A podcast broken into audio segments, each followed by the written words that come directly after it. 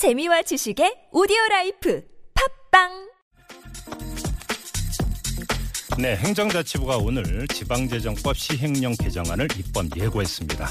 어, 저희도 이 시간을 통해서 몇 차례 그 다뤘던 문제인데요.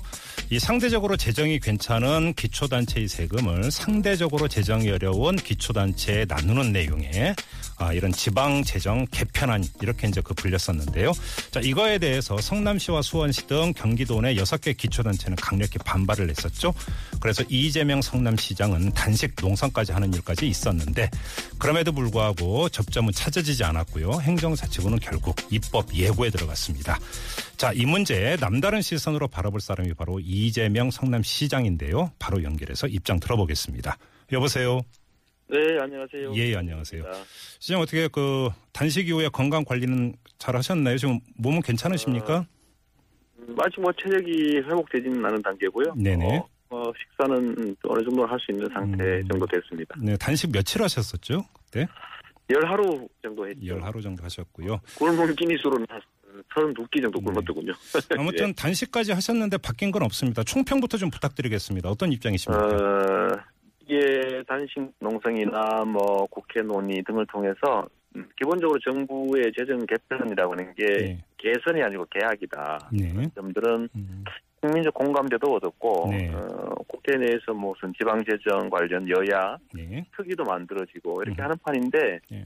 어, 정부가 그냥 일방적으로 지금 음. 어, 군사작전하듯이 밀어붙이고 있어서 네. 이게 정상적인 행정은 아니다. 음. 이 뭔가 다른 의도가 있는 네. 뭐 반드시 해야 될 뭔가 사연이 있는 그런 일 아닌가 음. 그런 생각이 듭니다. 뭐 저희가? 그, 예, 저, 그러니까 5월 초로 기억을 하는데요. 이재명 그 시장을 직접 모시고 이 문제에 대해서 한번 인터뷰 한 적도 있었고요. 네. 그 다음에 수원시장과 행자부 국장 간에 또 토론도 있었습니다. 네. 저희가 여러 차례 전해드렸기 때문에 같은 내용을 반복하기는 뭐합니다만 좀 짧게 네. 한번 다시 한번 축약을 하고 넘어가죠. 문제로 보시는 게 어떤 점입니까? 어, 우리 김종배 선생께서도 말씀하셨던 것처럼 네, 재정적으로 여유가 있는 자치단체의 돈을 여유가 없는 어려운 곳에 나눠주자라고 말씀하셨잖아요. 네네.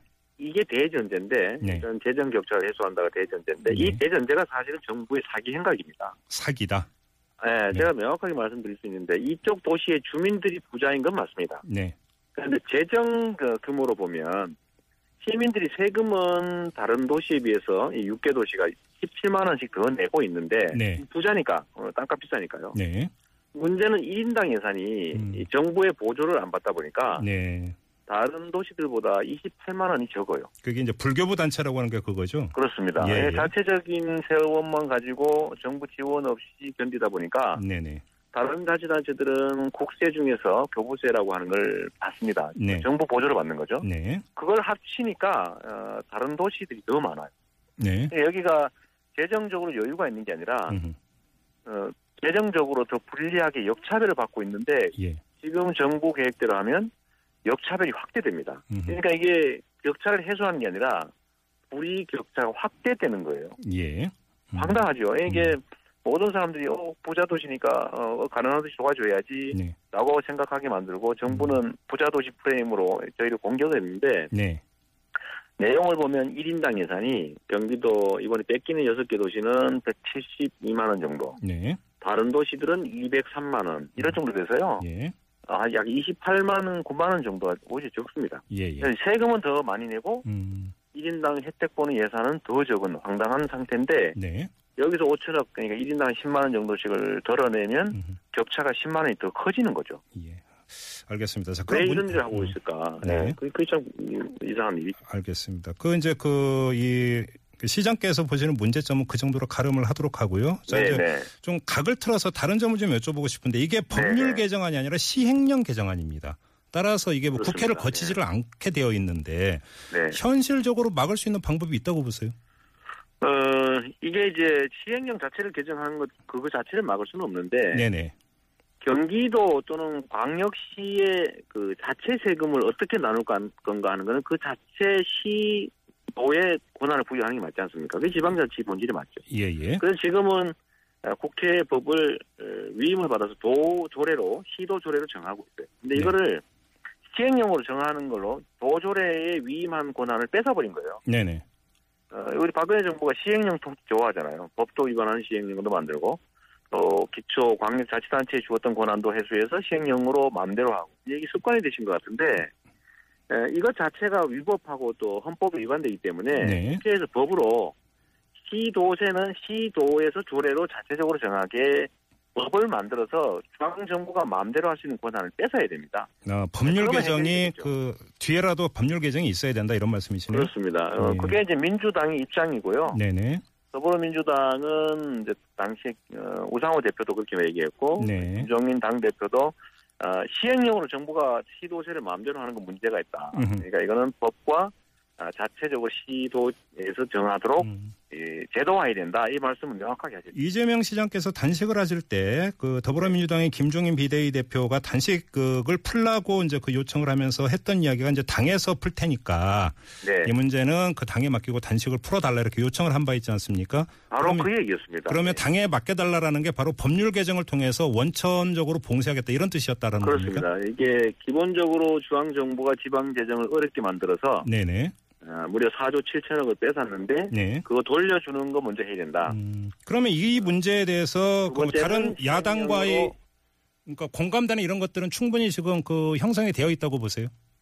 어, 지금 두 가지 쟁점인데요. 네. 기본적으로 지방 재정이 너무 취약해서 정부의 일은 60%를 하면서 어, 세금은 20%밖에 배정을 못 받으니까 네. 다 정부에 의존하고 있는 상태거든요. 네. 근본적으로 이걸, 고- 이걸 고쳐서 지방세 비중을 올려야 되고 네. 그건 좀 어려운 일이더라도 예. 그다음에 우리가 고려해야 될 게 정부가 뭐 예를 들면 기초연금이니 뭐 보육론이해서 안 그래도 어려운 지방 재정에 떠넘긴 거, 네. 뺏어간 거, 예. 그거 4조 7천억을 돌려주는 일이 다음 일이고요. 네. 그 다음에 그거보다 급선무인 일이 에, 지방재정 개편의 이름으로 음. 어, 그나마 정부에서 독립해가지고 자율적으로 예산을 아껴서 제대로 된 주민복지 사업을 하고 있던 여섯 곳을 재정적으로 공격을 가해서 예. 어, 자율적으로 운영하지 못하게 음. 정부 손아귀에 집어넣기 위한 이 5천억 강탈 사업을 막는 게 이제 가장 급선무가 된 거죠. 근데 정부 네. 입장에서는 어, 시행령만 고치면 되니까 밀어붙이겠다는 뜻이고요. 예. 근데 만약에 이렇게 되면 지방자치단체들이 에, 정부의 재정을 의존해야 되니까 음. 자율적으로 할 수 있는 예산이 없어지니까 이 지방자치 사실상 없어져 버리는 거죠. 그 지금 만약에 이 시행령 개정안 입법 예고가 됐으니까 이제 일정 기일이 들으니까 지나면 이제 바로 개정이 되는 네. 것 아니겠습니까?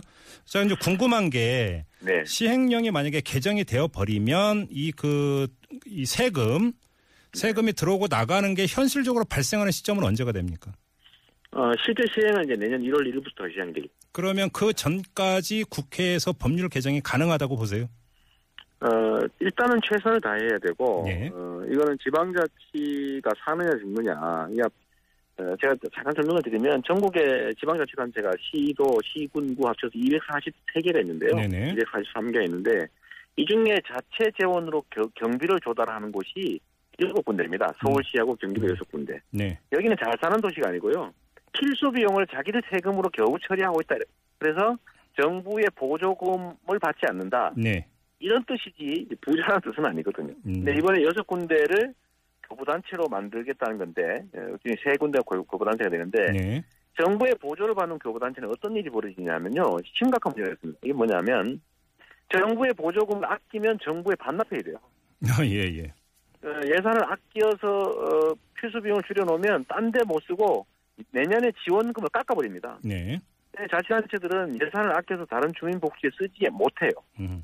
그러니까 많이 쓰게 됩니다. 많이 쓰면 많이 주니까요. 음. 그런데 지방자치는 망가지는 거죠. 예산의 효율성도 떨어지고 그야말로 뭐 보도블록 맞고 깎이는 이유가 사실 거기 있습니다. 많이 쓰면 많이 주니까요.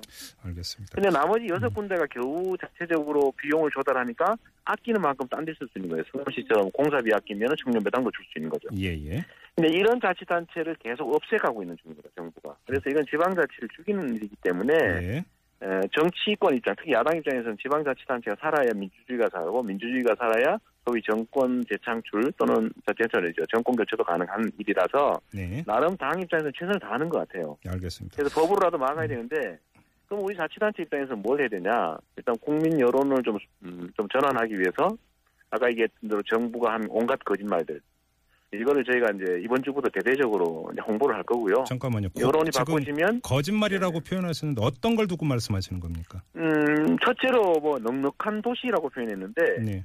아까 말씀드렸던 것처럼 1인당 배정되는 예산은 세금은 더 많이 내는데 더 적다. 아, 예. 역차별을 음. 무려 45만 원을 받고 있다. 이거 에, 사실 정부가 숨기고 세금 많이 내니까 부자라고 한 거잖아요. 네네. 어, 그런 억울한 일이 됐습니까? 음. 그 거짓말이고 두 번째는 어, 도세의 무슨 90%를 우선 배분받는다고 그랬는데 그것도 거짓말이거든요. 음, 예. 우리는 50%의 90%를 배정받고 있어요. 그래서 45%만 우선 배정받습니다. 아, 그런 점에서 이유는 예. 그건 또 거짓말이죠. 이유는 정부 지원을 받지 않으니까. 세 저- 번째는 예. 경기도의 성남시가 어, 또는 수원시가 남는 돈이 1년에 7,400억이다. 이런 거짓말을 했거든요. 네. 특별회계, 예를 들면 판교 특별회계니 주택 특별회계, 뭐 하수도 특별회계 이런 거를 남는 돈이라고 거짓말을 합니다. 시장님. 이건 남는 그 돈이 아니죠. 시장님께서 단식을 할 때 저희가 네. 그때 남경필 경기지사와 인터뷰를 한 적이 있었습니다. 그때 네, 그 네. 이 문제에 대해서 이제 저희가 질문을 드렸더니 네. 남경필 경기지사는 중재안 중재안을 마련했고 이 중재를 시도하고 있다. 현재 진행형으로 언급을 했었습니다. 네. 혹시 그 중재안이 그 경기지사회에서 제시가 된 적이 있었습니까? 어, 저는 뭐 못 들었고요. 네. 어, 뭐 들리는 얘기에 소문에 의하면 네. 어, 한 1년 정도 미루고 어, 좀 한꺼번에 하지 말고 어, 내년은 미루고 내후년부터 절반 그 다음에 전액 이런 식으로 깎자. 아, 순차적으로? 정부 안을 받아들이는데 순차적으로 하자. 예. 이런 안이어서 네. 우리 경기도 육계시는 아니 경기도 예산이 다른 지역으로 빠져나가고 네. 삼천억이나 손실을 보는데 음. 경기도지사가 무슨 그런 걸 중재안이라고 내느냐. 네. 저희는 이런 입장에서 동의하지 않았고요. 예. 어, 최종적으로는 이제 중앙 정부도 경기도지사가 뭐라고 제안했는지 모르겠는데 네. 어, 경기도의 의견대로 독립받아서 한 거란 얘기는 하지 않고 있어요. 네. 그냥 경기도는 그냥 그 상태.